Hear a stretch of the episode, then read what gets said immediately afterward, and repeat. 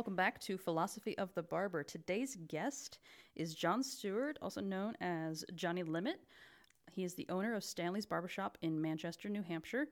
He's owned that barbershop for the last year. Congratulations. Happy anniversary. Thank you. And he has been a licensed barber here in New Hampshire since 2016. How's it going? It's going awesome. How are you today? Oh, I can't complain. So first things first, because we haven't had much of a conversation before. So I'm in the same boat as the audience where it's like, ooh, we're learning new things about new people. That's fun. So you are someone who apprenticed. Yes. Instead of going to a barber school. So that's a first for the show, the very young show so far. So tell me how you mentally decided that you wanted to be a barber in the first place. Well, I was doing tire service before, and it's a pretty laborious job. And I had a lot of friends that were in the industry. It looked pretty fun. You could be creative and be your own boss. And I was approached by a really good friend of mine, Josh Hines, the owner of Best Times Barbershop and Stronghold Barbershop. And he offered to apprentice me. And this is in about the summer of 2015. So I started thinking of the idea of doing it and coming in, checking it out, sweeping, just watching haircuts, meeting the staff there, and I decided it was something I wanted to do. So I just took the plunge in that November and got an official apprentice license and did the program. So when he offered to apprentice you as opposed to referring you to a barber school, had he had an apprentice before? No, I was the first one at the shop. And he'd obviously been a barber for a few years. Best of Times had been there for a little while at that point, right? Yeah. So how was the apprentice process? Because for those of you that don't know, doing an apprenticeship in the state of New Hampshire is twice the number of hours as going to barber school. So there's a lot of on-the-job training and a lot of self-driven book work. Yeah, absolutely. I feel it's a really good experience because you get a lot of hands-on training with professionals. Everyone I worked with at the time had been doing it for years, and I was like, oh man, they're light years ahead of me. I need to get that instantly. So it was it was cool to see, but it was also kind of stressful, being oh man, I don't know anything. But yeah, it was good. They taught me things, and then like you said, I did a lot of the bookwork stuff. I kind of got the textbook, the Milady powering book, and I. Correct me if I'm wrong, but I think you just had to do, for the apprenticeship program in New Hampshire, I think just one test a month. But I actually did the full book, did all the chapters, and was very self-motivated. Just wanted to get the program to learn as fast as possible and be cutting hair proficiently. Sure. So you're very self-driven. I feel that's a requirement for anybody who's looking to get into an apprenticeship. You can't have that need to have somebody on you to do things. You have to be self-driven. Totally. You can't just have, because it's no one has they're not real teachers. They can teach you things, but they're working full time and you're just kind of in the mix, And well, plus they're a walk-in shop, right? Yeah, it's a walk-in shop. So it's kind of whatever you learn that day is whatever walks through the door. Yeah, exactly. But it was cool though. I made a real big mental note of the clients, things we talked about. Haircuts they got. I would know what people got for haircuts before I ever cut their hair. So they'd sit down. I'm like, oh, yeah, I usually get this. This is what we're doing today. And they'd be like, yes.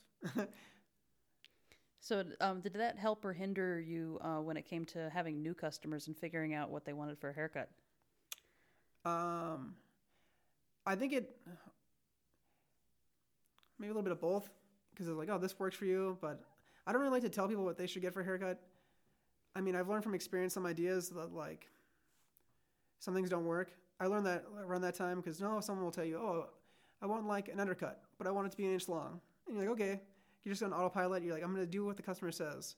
And then you do it, and it's, not flipping over and just looks crazy. You never do what the customer says. But then you're responsible for it. But you learn from that, and you go, okay, next time someone says this, I'm not going to necessarily talk them out of it, but I'm going to explain what happened before and be maybe that's not the right route to go. And they'll appreciate you doing that, Oh, yeah.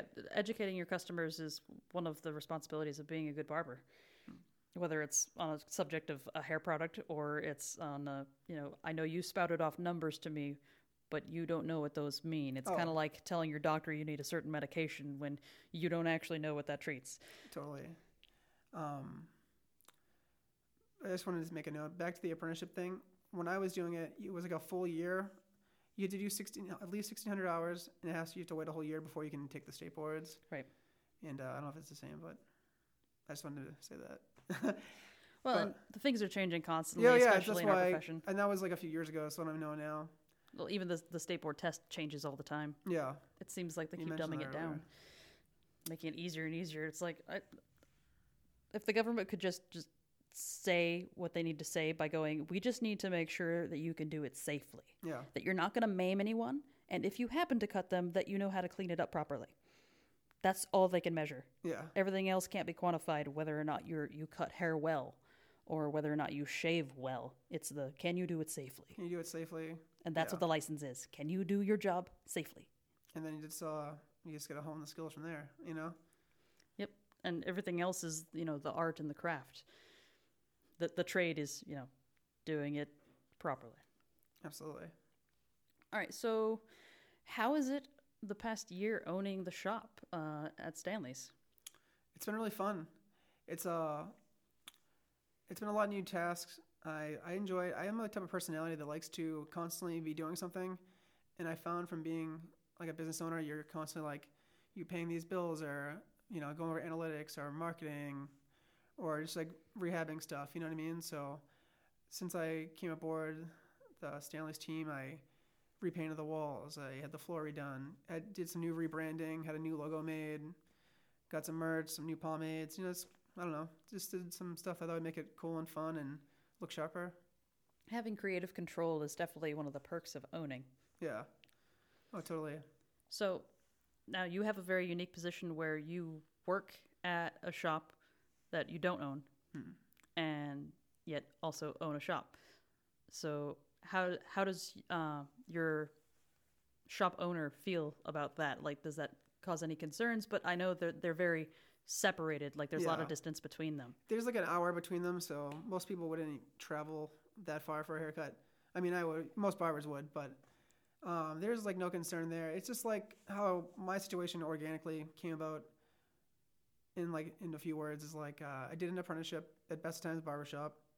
I worked there for a few years, and then Josh, the owner of Best Times, opened Stronghold Barbershop, and then the team we all had there, we were kind of growing in that spot where Stronghold is 280 Central Ave. It's iconic in Dover, New Hampshire for like being a barbershop since like the mid '60s. It was Louie's, and it was a bunch of other barbershops, so it's like a really cool spot to be able to get into. Anyways, he opened that shop. It was awesome. It was like a barber shop / arcade. And we all kind of went back and forth. So instead of like, we were all being at Best Times, now we all kind of split up our time doing like 3 shifts here, 2 here, vice versa. And then the last couple of years with like, you know, new barbers coming on and stuff, I kind of just worked there full time. And I've been there for the last couple of years. And every once in a while, I'll still pop in at Best Times and work. But it's kind of like we're a big shop broken into 2. It's like they're kind of the same shop. And then, so I've been there like nonstop since I started cutting hair. And then the opportunity to buy Stanley's came about a year or so ago. And I was like, man, this is an awesome little barbershop. My friend owns it. My friend Matt, we were talking about, offered to sell me the shop. And there's really no room. It's already like a full shop. Like he's been there for, I think, 8 years now. Erica's been there for, it's not like an idiot not knowing this. I want to say like 4 or 5 years, I believe. And Bucky about 2 years. So it's a 3-chair shop. So there was only a few shifts for me to actually work there. And I kind of just took over the back end stuff, and I kind of fit myself where I fit in, you know. So I was doing like 4 days here in Dover, 2 days in Manchester, up until the pandemic. And then it's a small shop. So our center chair, we can't use it right now because of the 6 feet social distancing. So we staggered the schedule a little bit, and I'm actually only in Manchester on Sundays right now, temporarily, and full-time in Dover still. Nice, and I think it's a phenomenal option that I don't think a lot of people really get. Like, when you have the opportunity to purchase a shop that's historically been around for a very long time, and they have a full staff. It's like, and who wants to sell it to you still wants to work there. Yeah. It's like, sweet, like I can just own it and like do the back end stuff, and it can basically run itself otherwise. Totally. It's like, I don't have to fill an opening. And that's kind of what I wanted to mention too, is like the shop is awesome.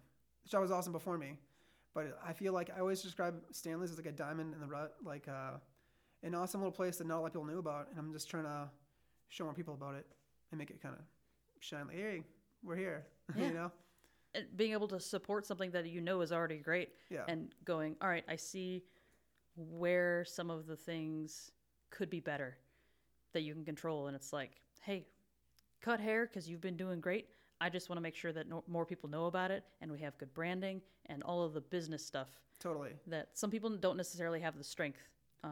It's a whole other job, area. Really. Yeah. It's like you're barbering, and then it's now you're the business owner. You're in charge of marketing and cleaning and fixing the windows, and this thing broke, you know, and I'm making it sound bad, but yeah, there's a lot going on. A lot of things. You constantly look at the spot too, and you're like, you know what? It'd look cool if it had some benches here, or like we had the windows done up or whatever, you know? Well, I think that's one of the perks of not having to fill a spot in the shop is that you have the ability to be away from the chair and see from the perspective of a customer and see how they're looking at it, to see like the little weak points, like, oh, that looks like it could, you know, use a coat of paint, or hey, we need to make sure that we, you know, get in this corner because it tends to collect a lot of hair and dust. Yeah. You know, being able to focus on those details that customers notice. But if you're behind the chair all the time, you don't always get a chance to sit in a waiting chair. Absolutely. So. And I'm into like product and merchandising. Like I used to be in bands and stuff. I'll constantly make like, you know, apparel, shirts, hats, whatever. So I like to like add that flair to Stanley's. I'm like, all right, let's do a shirt. Let's do this. And incorporate sometimes like my personality into it. Like I just made, this is 90s skateboard brand called Shorties. And they had this cool like shirt that went across the sleeves. And I don't know, it's kind of like, did like a homage to that kind of thing, you know, and just little stuff that I'm into and kind of put your own twist on it. You know what I mean? Yeah, and it's offering another artistic outlet outside of, you know, a haircut. Totally, yeah. I think that's one thing that people that are getting into barbering don't necessarily think about, especially if one of their long-term goals is to own a shop, is that there's another half of the business that you have to figure out. You know, there's, of course, the bookkeeping and the taxes and, like, that end of things that is personally my weak point. I strongly dislike and struggle with that area, though I found a way through it. But it's the concern for the atmosphere and the experience that a customer's having, not just, you know, the product that they're leaving with, but the actual experience of being in the chair and who they're talking to and the surrounding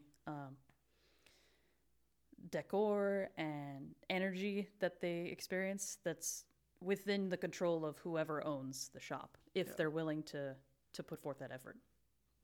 I always say there's like 3 sides to barbering, and I try to tell people there's obviously cutting hair safely and well, having like good customer engagements, talking to people and trying to be friendly and build like making a good experience, you know. But what you just touched on is huge too, is like self-discipline with taxing, because as a barber you are literally your own small business in a business, and you have to have that discipline of like, I need to save this for taxes, because if you just wing it at the end of the year, you really can hurt yourself, you know, so. Oh, yeah, or if you're, like, doing the math of how many haircuts you have to cut that week in order to, you know, do whatever you're wanting to do, it's like, yeah, that's not good accounting. I think it's, like, a little bit every day is the best way to do it, because you do it at the end of the week or the end of the month, and it looks like, wow, that's, like, a lot, but it's definitely doable, like, obviously. Well, and especially if you look at, you know, that's how the government does it, where it's, like, take it out of every paycheck. Yeah. Well, if you get paid every day, then take it out of every paycheck. Exactly. It may be cash, but you can still do it the same way. That way it hurts less. Absolutely. Little by little, not just like all at the end of the month or end of the quarter. Yeah. Oh, man. Yeah, totally. So how have you enjoyed the whole interaction with customers? Because I get the impression that you're naturally more of an introvert than you are an extrovert. Correct me if I'm wrong. I don't know. I'd like to think I'm probably more extrovert. I like to talk to people. I kind of, you probably do the same, like gauge people. You like talk to them and see how they're responding. If you're getting a lot of like one-word answers, it's probably like, all right, let's let them chill and focus on what I'm doing, you know? But I try to find like common grounds, like, oh, you know, what's going on Netflix, you know, and just try to talk to anyone about anything, what they got going on, what they're about, what they do.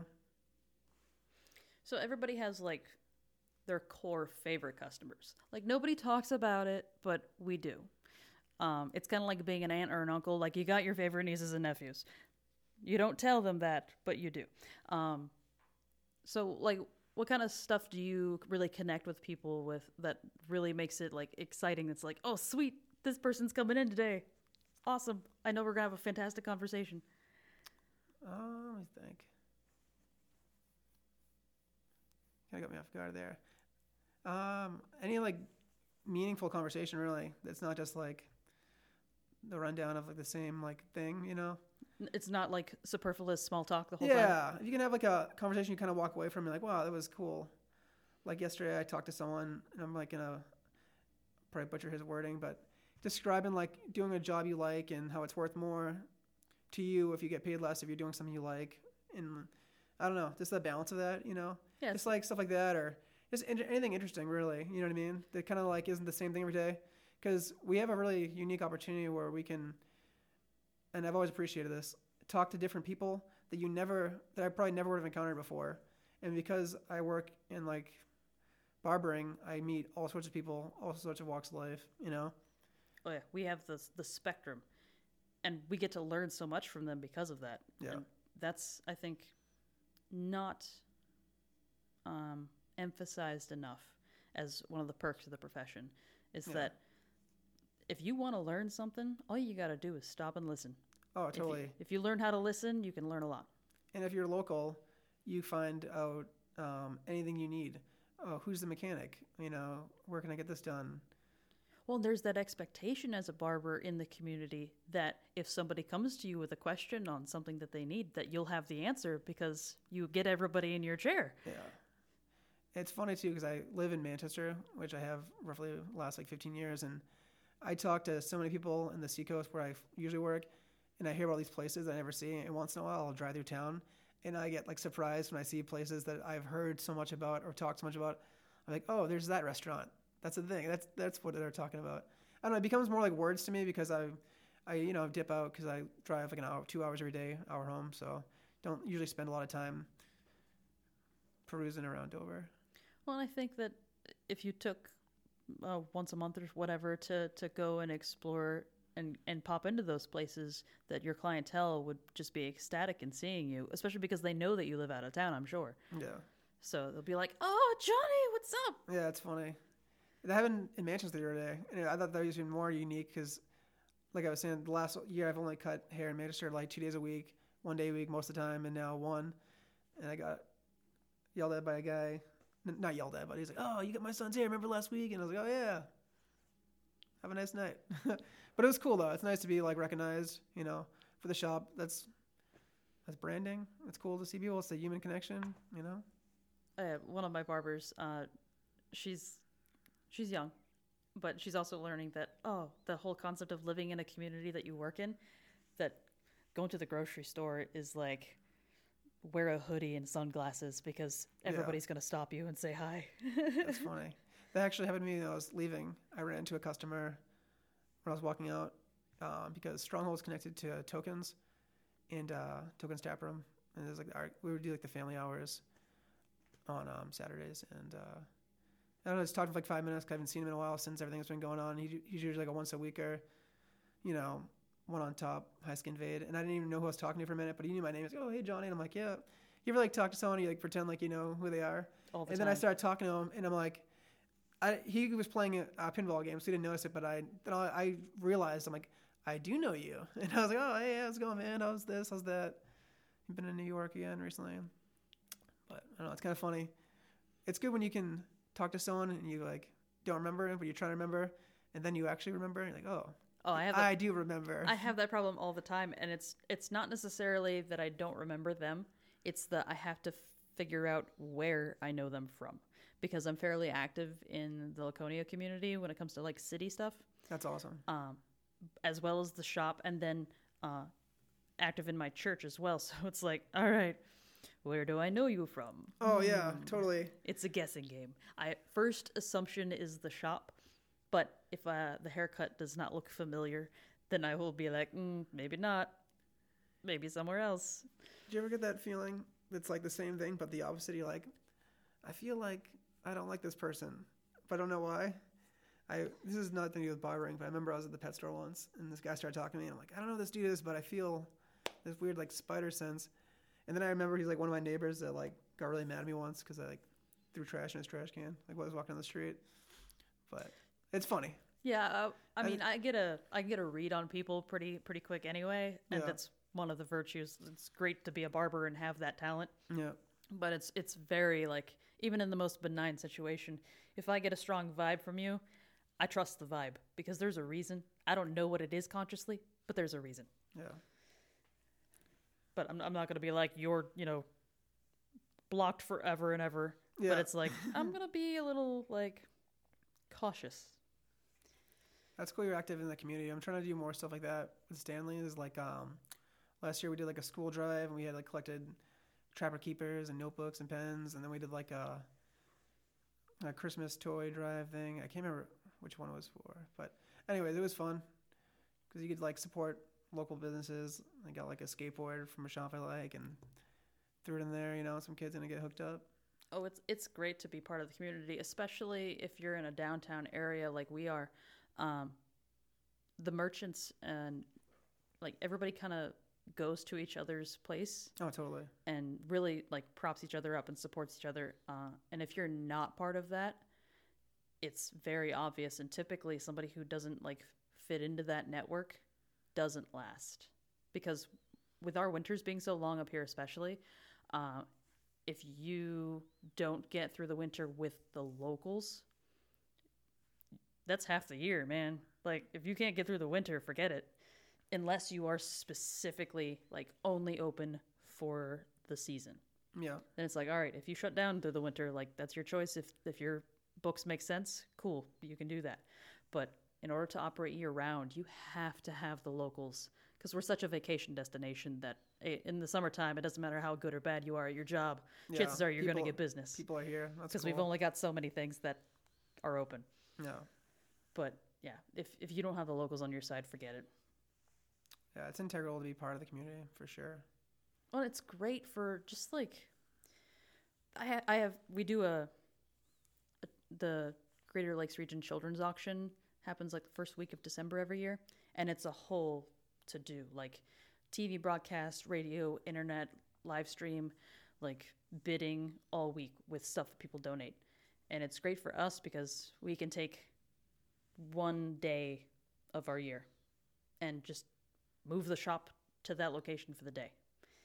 And just by doing that, number one, it breaks up the day for us. Like, it's like, oh, something new and different. We're in a different situation. Yeah. We have to, like, problem solve because it's not an ideal barbershop situation. But it's also like, oh, we get to see so many people that we only see at the auction. Yeah, it's good for the community, but it's also great for your brand, too. I mean, I've seen that do wonders for, like, Best Times Barbershop. They have Apple Harvest Day in Dover, and they always set up outside. It's not, like, really far away, but that was, like, monumental, I feel like, with that first shop because that – got a lot of people's attention, seeing people cut hair outside. And like you said, it's kind of out of your element, like having the booth outside and like a lot of people walking around. I can't really take credit for it. I didn't personally cut hair outside, but I've been a part of a lot of those, cutting hair inside or passing out pamphlets or combs or both, Well, just like putting yourself out there, especially if somebody, like you're in an area where your shop is very visible. So they have that initial like, oh, I've driven past there. Like I see that all the time, but you have that the secondary confirmation with interaction that's direct, that's memorable, to compound on that almost subconscious like noticing of your signage or your location. Oh, totally. That really kind of seals the deal with like they're more open to go to that establishment. Mm-hmm. And that's business. And as somebody who's never done anything outside of owning a shop when it has to do with business, like no business courses, no nothing, I just winged it.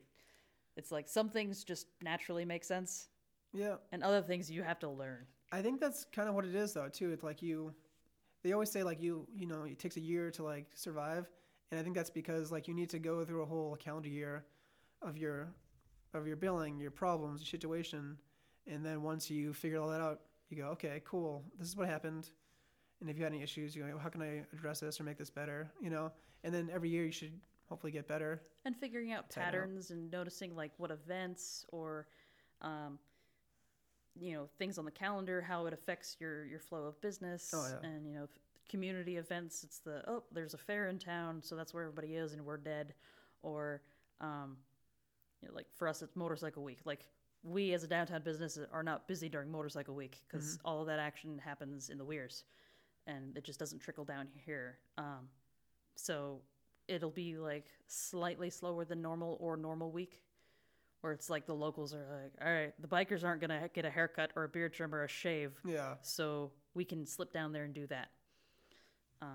So it's really just like learning what unique things, or like traffic picks up during prom season or graduation. Oh, yeah, back to school. Or... Yeah, back to school. Like any of those things that like you aren't necessarily on a calendar, but you kind of got to learn when they're coming up. Yeah. Like whether you have kids or not. The school year matters. Oh, you totally learn. Yeah, it's always like a big deal in August, like back to school. And then there's, we call it like the Trinity of the year. You get your Thanksgiving, your Christmas, holidays, New Year's. And then we can't chill until like January. Oh, yeah, February. Like January is like when the gift cards come in from Christmas for us. Yeah. And then February, March is like, all right, we're going to be like slow. Yeah. So anytime somebody comes in when we're not having a pandemic, and they're like, so when are you guys not busy? I'm like, February. Yeah.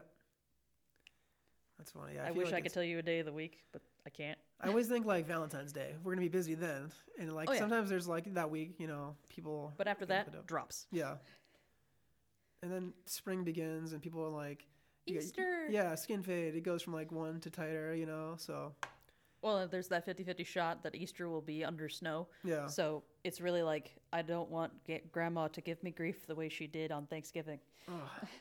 Speaking of snow, it snowed 8 months. Yeah. From like, what is it, October to April? It snowed in May this year. Yeah. There you go.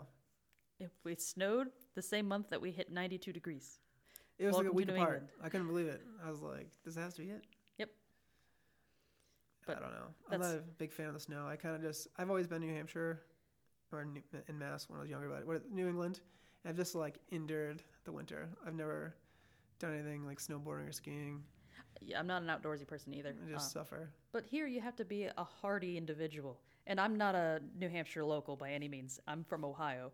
So I'm not used to the mountains. Yeah. I've lived here for 10 years now. So I'm fairly good at the whole lay of the land situation. But you're not going to catch me on the ski slopes. You're not going to catch me snowshoeing. Like, you're lucky I own a kayak. Yeah. Yeah, my family was never into that. It just seemed like all that stuff's, like, really expensive. It was, like, you got your sled. You got your, like, snowboard from a small store. You know, we went around the hills, you know. But I don't know. So, more of a spring, summer, fall person.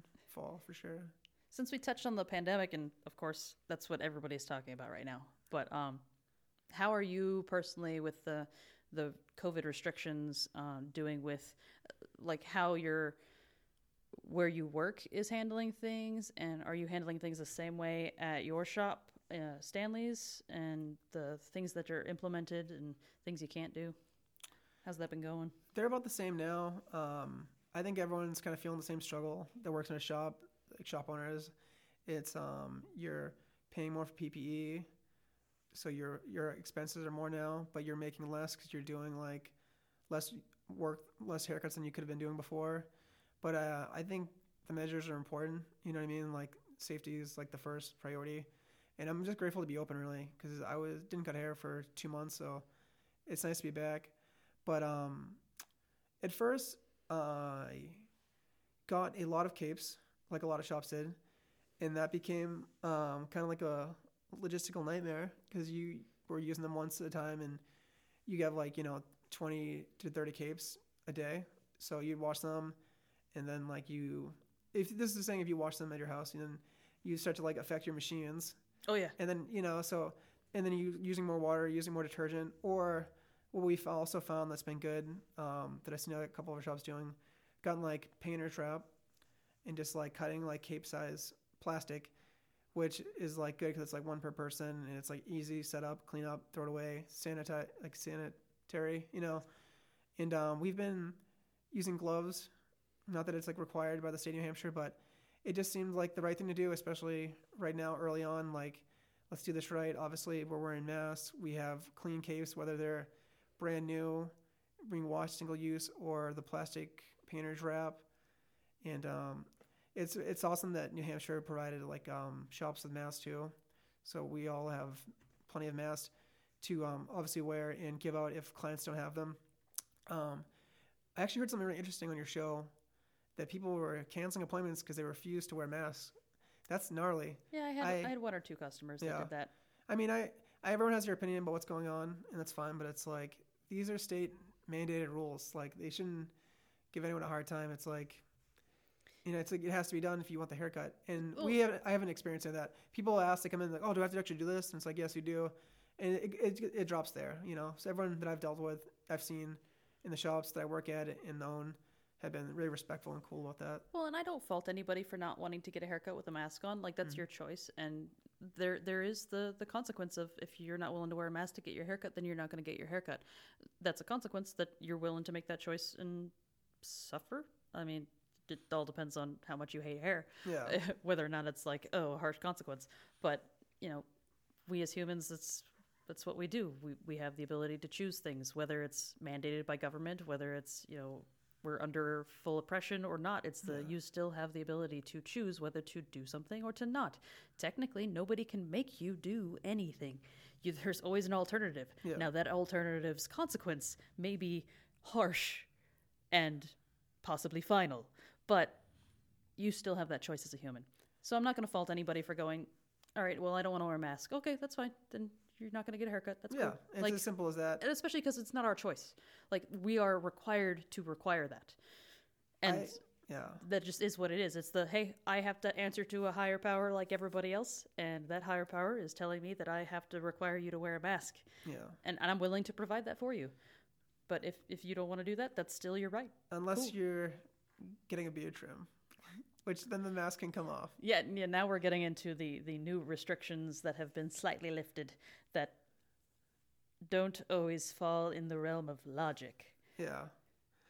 But this is New Hampshire. Yeah, it's the rule, like, because I wanted to make sure we were doing it right, you know, because it kind of went like wildfire one day, like, we can do this, but nothing was really changed. Like, I think the stay-at-home 2.0 cosmetology had been updated, and it says, and I don't have it in front of me right now, but it was something like, the mask must stay on, except for when it can come off.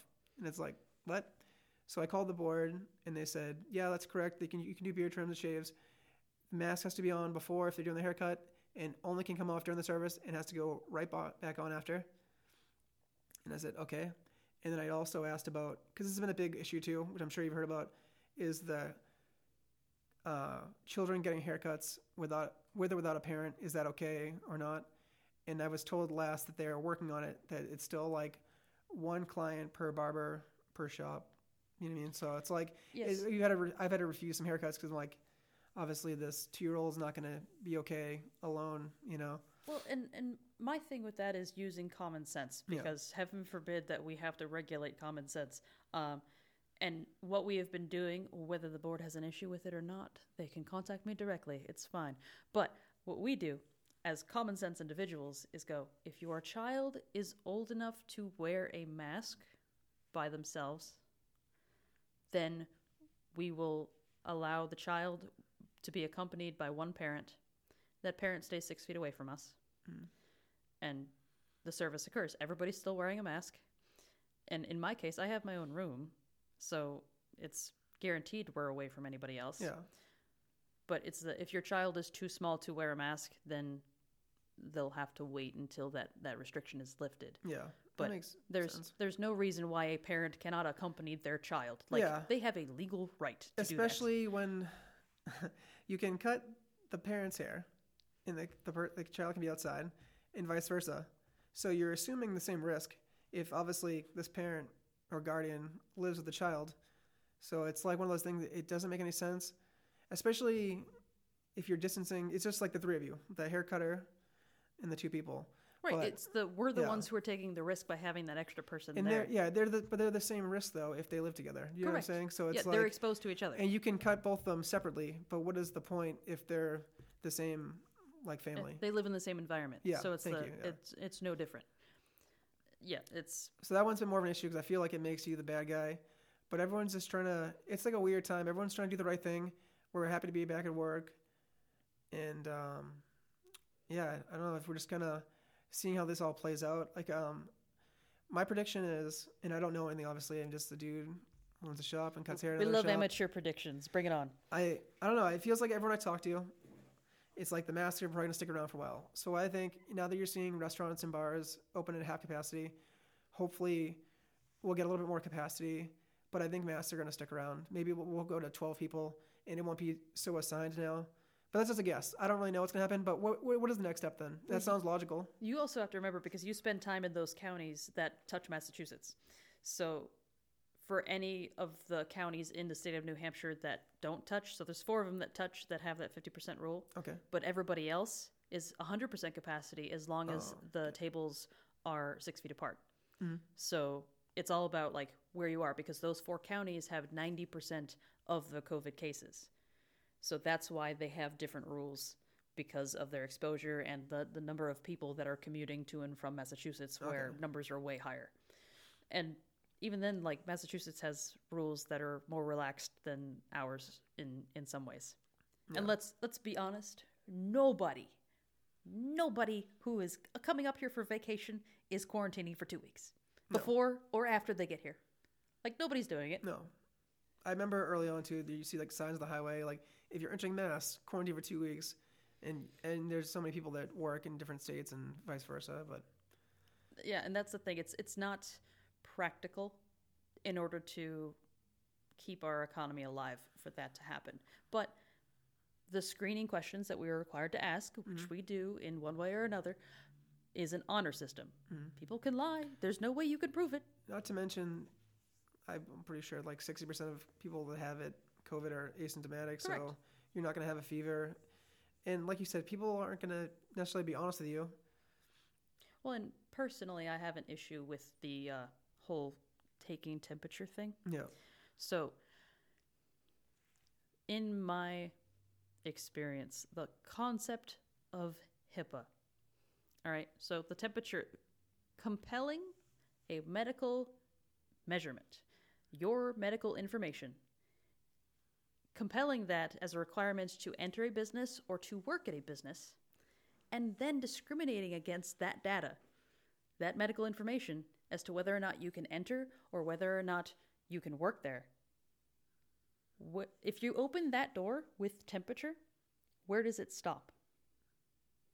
Because, all right, well, what other medical information am I allowed to compel out of you? And then determine whether or not you're allowed to be here. Yeah. I don't know. I went to a dentist, and they did, like, the thermometer, just like we've been doing with our employees every day. And they did, like, a oxygen test, and they do a... Well, I get a medical facility. Yeah. Like, medical facility has professionals who are trained and certified to take medical measurements. That's different, I guess, yeah. I go, sure. That is where medical records occur. I get that, and you have that doctor-patient confidentiality situation. Like, that's a safe area for that to happen. But outside of a medical care facility, barbers are not doctors. We have been told without fail that we can't diagnose anyone with anything. Well, we were surgeons at one point, you know, so maybe... Yeah, but they've ousted us since then for the last couple hundred years. It's been a couple hundred years. But, you make a good valid point. And even though we are trained to learn to identify certain things, we cannot diagnose them. It's it appears that you may have this, but I can only refer you to your doctor to get that checked out. Like, I can't tell you whether you do or don't have that. Yeah, I agree that it definitely seems invasive. But, like, just having that information out there. Like, it's one thing to have a device that'll show a green light or a red light as to whether or not you're in that range. Yeah. Because then it's not an exact measurement, and it's the either you are or you aren't. It's a yes or a no. Mm-hmm. But not a determination based on a measurement when we're not certified, we're not qualified to do that, in my opinion. Like, that's not our job. So I think that opens some things up to some lawsuits, because I'm always thinking 2-3 years down the road, yeah, when people are trying to like change legislation and using this situation as a precedent. That's not cool in my book. So much sanitizer, antibacterial soap. So much. And wasn't it like 8 years ago they were like, superbugs. We're making superbugs. I hope I don't get these like dates messed up. I'm gonna try to. I say this every day to every customer, so I should get this right. So basically, we were told when we had to close that we were gonna find out. We were no sooner than May 4th we were gonna open, or if we were gonna open May 4th, and then we find out like May 1st. We don't know what's going on yet, but we know you're definitely not opening May 4th. And then like May 3rd, they were like, okay, you can open the 11th, but you have to have all the stuff that you can barely find.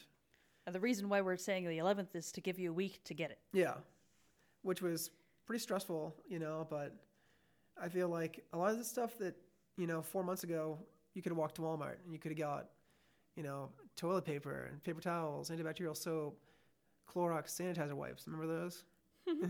Like, it was like an easy thing. Now it's like I feel like a lot of shops you can see struggling in New Hampshire. They're like, we don't even know if we want to open yet till like June, because we have to get all this stuff and we don't want to open and have to close. You know what I mean? So it was kind of scary to like wrangle all that stuff up, but we definitely made it happen. All the shops I'm at, and it was a lot of like spending a whole day going to like 5 stores, finding like one of these things, and it was crazy. Buying stuff online, hoping they're going to come in on time. Well, I know a lot of shops that had to wait another week before opening. They didn't open until the 18th, instead of the 11th, because their PPE didn't come in yet. And with the reliability of shipping being very up in the air, you never know when they're going to arrive. I got these disposable capes, and they came like so late, and they were like a sixth of what they should have been. These like plastic things. They looked like a half a plastic bag. And I remember trying to put one on the first customer, and I was like, I look like I have no idea what I'm doing. I tied two of them together. It looked so crazy. So now I have these ton of this plastic, and I like pick up after my dog after with it. I mean, there's nothing else I can do with this plastic. Well, see, and that's the other thing that I find interesting about the whole pandemic situation, is that so many things that we cared so much about suddenly just are thrown out the window. Like, the whole wastefulness of all this PPE going, especially with disposable capes going, this is plastic, the dreaded evil plastic that we've been trying to not throw into Mother Earth. Please don't get me wrong too. I am like, I like to think of myself as pretty like earth. I'm just trying to make a small carbon like footprint of the earth. And it does hurt to do all this stuff, because like it like weighs on me using all this plastic and stuff, but it's almost like a necessary evil. It's like, do I break my washer and dryer, or do I use these for like the summer? Or we don't really even know what the deadline is, like when we could do what. And well, on the subject of the plastic, you got to remember that in the state of New Hampshire, this is all we know about. We're not professionals for any other state and their regulations, but they specify on the concept of permeable or non-permeable being whether it needs laundered or to be disinfected. Mm-hmm. So if you're using plastic capes, you can, in essence, you still have to use one per customer per day, but you can knock it down to the 20 or 30 capes that use a day, and disinfect them with your disinfectant sprays, like, and just have them hang dry, and you can use them the next day. That way you don't have to throw them away, because they're non-permeable. So that might be a solution for you as an alternative. I don't know how much space you got to be able to hang 20 or 30 plastic capes around to dry, but maybe you could do shifts. I don't know. It was cool too. There's like some companies that really like, I think, came out to help out barbers and barbershops. Like Bonafide was one of them. It looks like they sold all their capes for like wholesale. They were all like I think they're still like $8 to $12. That's like half or less than like what a lot of people are selling for, just to get them out to people, And like, it's good for them too, because obviously brands them out, gets their brand out, and it helps so many shops that need, clean, fresh PPE work. And for them, like, even selling them at wholesale, like, they're still making a little bit on that, which helps them survive, because when barbershops are hurting, they're hurting because we're not ordering stuff from them. Not, If we're not buying product, then they're not selling product. Right. And I think with with capes. Man, capes ended up being worse than toilet paper for our industry. Like, oh, totally. Getting them, if you went through a barber catalog, it was if you end up paying like $24, $25 a cape, which is insane. Yeah. And then you have no idea when they're going to show up. I think it says a lot about a company too, the way they act during this. And they will hopefully be remembered in the good light. Like, hey, they did this really solid thing and they helped a lot of people. It's like a win-win for everyone, really. Even if they lost some money by selling a product for less. I feel like I'm doing a Bonafide commercial, but it was helpful. And I know it helped a lot of other shops out too. So, thank you. I was super grateful being able to order from Prospectors and Uppercut Deluxe, the ones that I carry, that they had capes available. So I was like, can I get 2 or 3 dozen, please? Yeah. Is that cool? Yeah, that's the minimum, yeah. Well, and they were, for reopening for some states, they were offering really great discounts, awesome. Like big orders. And I was fortunate enough to have the capital to be able to take advantage of those large orders. Yeah. Number one, I'm like, I want you guys to still be around. Yeah. I don't want you having to fire your reps or anything like that. And number two, you've got stuff that I need. Yeah, totally. Yeah. And some of the capes, we had never used before, and I kind of like them better than the capes I had. Yeah. Like, just, instead of having snaps pop off, it's having a hook with elastic. It's kind of nice. Little things. Details. Favorite cape. Scrunchy neck, little hook. You got to hook both sides. Yes. For years, I didn't know you were supposed to hook both sides. And it would stick in and it'd be a hole. I'm like, what is going on with this? And then someone showed me one day and I was like, oh. And while we're talking about hooking things, I just want to tell this. Barbara's cutting hair right now, probably already figured this out or seen this on Instagram. But in case you haven't, there's a really good trick that I didn't invent, but I saw this on Instagram. You can take a clip or a comb and take someone's mask, if they're required to wear it in your state, and kind of put it underneath their ear so it stays over their mouth and nose, and you click in the back, and this leaves you the, room to arc around their ears and get all the hair on the sideburn and taper it out. So that's been the big question. Oh, how are you going to get around my ears? How are you going to do my sideburns? How are you going to, you're going to blend my beard, right? And yes, we're going to do this. Oh, yeah. Everybody's concerned about that. I'm like, we've been doing this for 2 months. Yeah. Don't worry. We figured it out. True. But I have had people hit me up, too, because our state opened up before other states. And I'm like, how are you doing this? And I was like, oh, we're doing like this. And I'd find a picture. I'm like, here you go. Oh, yeah. I don't know. It's helpful for sure. You know what I mean? Well, and even as simple as if somebody comes in with an elastic or tie mask around their head, I'm like, all right, so we're going to switch that out. I'm going to give you a disposable with ear loops. This is going to make everybody's life easier. That's a really good idea. I probably shouldn't even tell the story, but I've definitely cut some masks off. Usually two of the state-provided ones. It's just going to happen. So you just said, definitely be careful or have them use the state-provided ones. I've only cut one good mask, but it was all good. Well, believe it or not, there's the state does only gave out an initial order for us to get started, and now we're responsible for our own. But if you had a solid first order and it's you're still on it, awesome. Really? Yeah. I haven't been in touch with them yet, but I remember they're saying reorder more. And I remember thinking I should probably reorder more, but I didn't want to be part of the whole hoarding problem of I'm gonna get more even though I don't need them now because I'm gonna need them. And I find that we don't go through too much of them, and that a lot of clients, I would say 80 to 90% of the time, probably closer to 90, bring their own masks. Yeah. And they're already prepared, which is cool. And we did some cool ones at Stanley's too. We had some cloth ones made with the logo. And there you go again, with the branding, you know what I mean? And so. Right. It's easy. And it's easy. And we just give them out too. So it's cool. You wear this. And then you go to the convenience store next to it. And oh yeah, cool. You guys still open? Oh, you're doing appointments now? Neat. Yeah, it's just same at the supermarket because that's where everybody asks to wear a mask. It starts the conversation. Definitely. And with the state stuff, it's that I don't think that they realized how many businesses needed how many masks. Yeah, especially our industry. But oh, totally. They were all right, well, we gave you guys an initial order. We can't afford to give you any more. But now you can get boxes at Walgreens. They're all on the shelf. There's plenty of PPE everywhere now. I knew distributors too had them too, but it's they're kind of expensive. 50 cents a mask. That adds up when you do hundreds of haircuts a month, and say you're just planning out, thinking no one's going to come in with it. So you got to have thousands or hundreds of masks, just in case.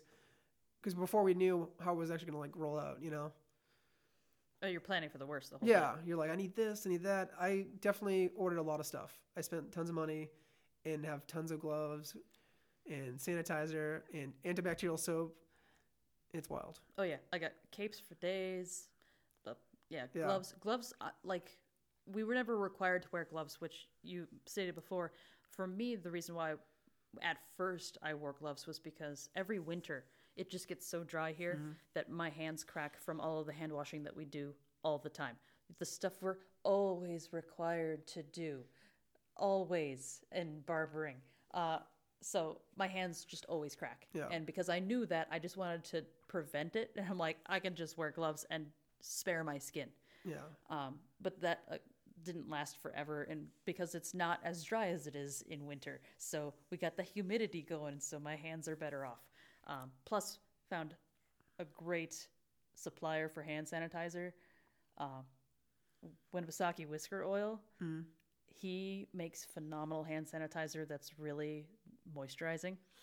That's also a good gel one. Yeah, well, it's liquid, but we got a big old pump at the front of the barbershop, and we got little ones at each station. But the ingredients are really, really good because he's not a distillery the way that a lot of people who are making hand sanitizer are. So under, I think it's ATF regulations for distilleries, they can't add certain things to what they distill, flavors and all that. So because he's not a distillery, he's using isopropyl alcohol already. Yeah. And he works with oils and that sort of thing all the time. He made a very moisturizing formula, which is great. So we love that. That's excellent. Little plug. Not a sponsor. I have the opposite. I'm not going to mention the name because I don't even want to give them any credit at all, but I got burned super hard with the company with sanitizer because I was like panic buying supplies we needed to open. And I got 3 gallons of sanitizer in these little bottles, and it was like literally 3 gallons in these probably 50 of these little bottles, and it came to $400. But I was like, and this is not good gel foam sanitizer. This is like DIY liquid. But I was like, I need this, and then the sales rep, because I bought it and sent them an email, and the rep hits me up and he's like, oh yeah, you put an order in. Are you interested in buying still? He didn't even know that I put an order in. I was like, yeah. I already put an order, and he's like, oh, cool. And I was like, oh, so since you're calling me, can you, give me some of the money back if you want to do the wholesale? And he's like, I'll get back to you. And then he called me back, and he's like, no, I can't do that, but next time. And I was like, yeah, I'm never going to call this company again. Never. But they gave me a product, and it's just one of those things, sometimes people take advantage of the situation. You know what I mean? We needed these products. It was you need sanitizer. You need, more capes. It's it's not a question. So people sometimes... I noticed that whenever I was buying gloves, they kind of seemed to double in price all of a sudden. It's oh, this box that's usually $10 or $13 is $25 now. So it was kind of crazy to see. And I think during that same time, we were very fortunate because if you have a network of barbers in the area, I think we did a really good job that we reached out to each other and really shared links for supplies, links for where to order the masks from the state from. And if somebody had Barbicide, because that was a hot commodity for a little bit, reaching out to your fellow barbers that might need help, especially if they're a one-chair shop situation where it's hey, I found a really good link. Check it out if That's you need awesome. It. Yeah. I did a lot of that too, reaching out to locals around because it's you want everyone to be all right and do good, Well, and then we were very much living the mindset of we're all in this together. Totally. We're all in a hole and we need to get out. Yeah. Let's all, make a tower of people. Hurry up. A lot of networking. What are you doing? How does this work? Yes, because we all wanted to make sure that we made it out. And we all want to be doing the right thing, too. You know what I mean? We all have, high standards at the barbershop, and you don't want to just be, winging it and just open it up and just barging it. No mask, no whatever. Just, crazy stuff, That's how you get in trouble and make headlines. But I mean, I feel now the tone and the perspective of people is altered. I feel psychologically there's about a 90-day period of the human experience where we will tolerate almost anything for about 3 months.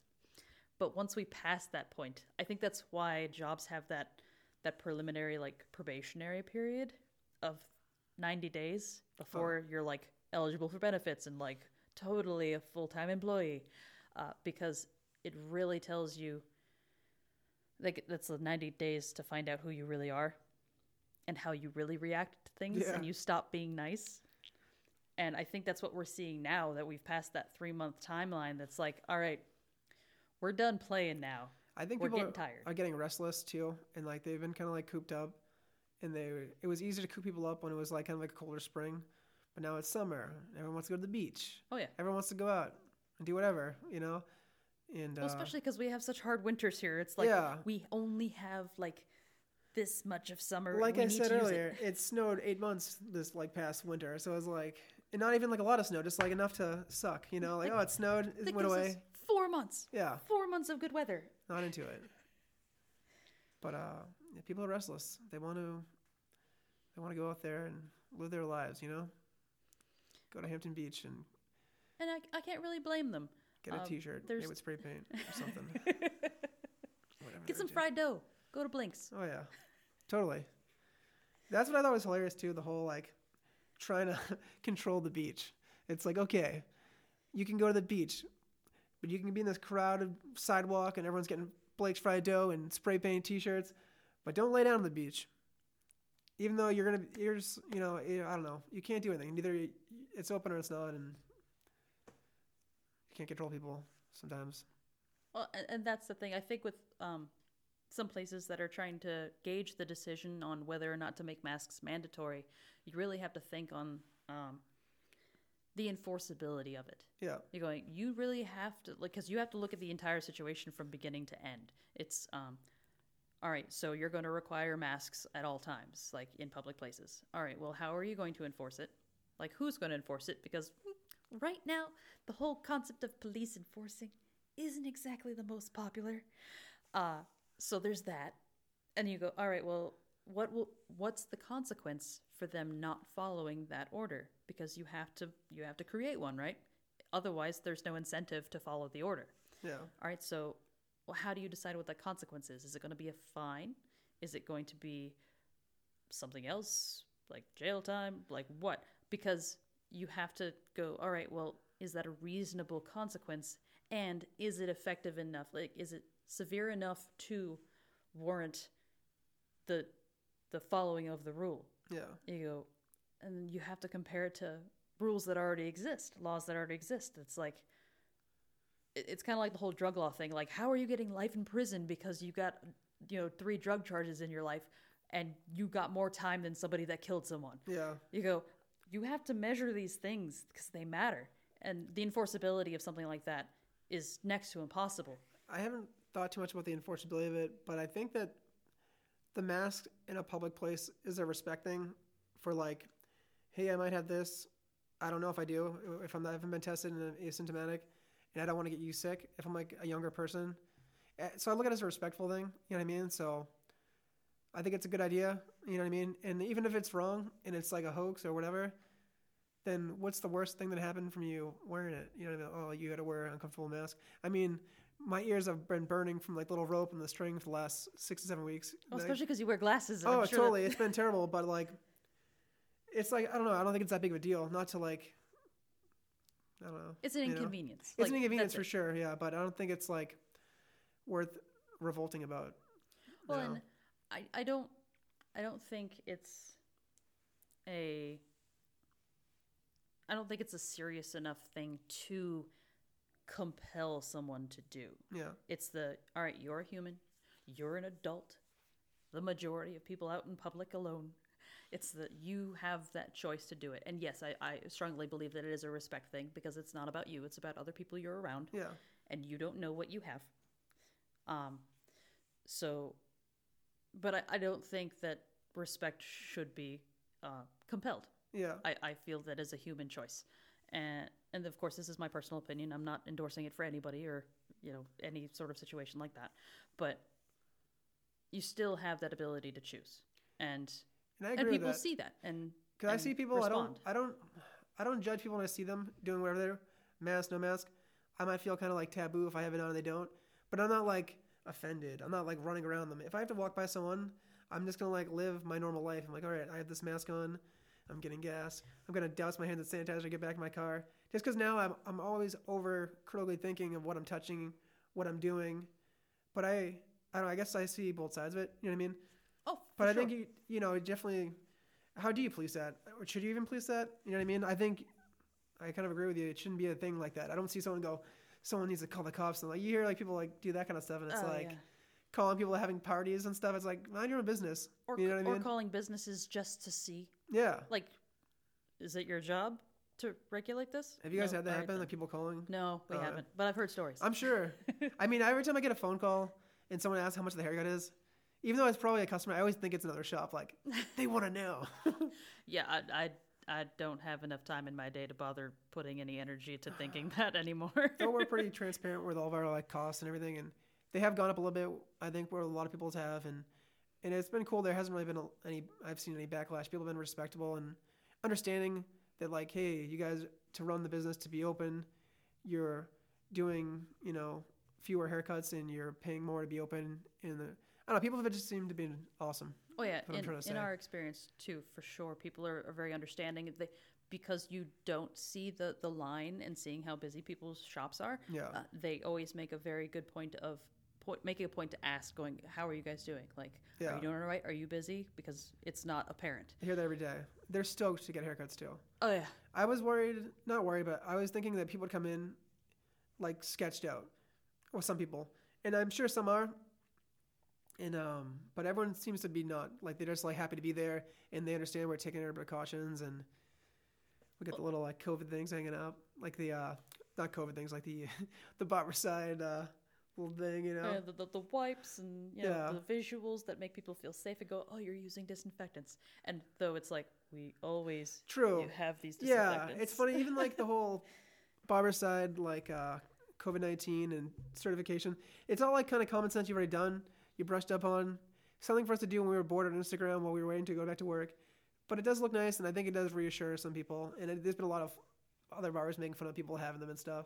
I got them taped to the mirror. Only for the gram, baby. Yeah, I never printed one out at all. No, but I will say I learned one thing from that test: that there's only a 2-minute contact time for the wipes, and I was ecstatic to learn that. I went, sweet, I have to wait less time now. Oh yeah. Man, Johnny, it's been great talking to you. I appreciate you coming up, making the trek up to come have a chat with me. No problem. I'm honored to be here. Thank you for hitting me up. So moving forward, you are, plugging along with the shop at Stanley's and, building the brand and doing great things. And we look forward to seeing what's next. Definitely go and follow him on Instagram and on social media platforms all over. And we'll keep an eye out for you. Thanks for coming in. Awesome. No problem. Thank you.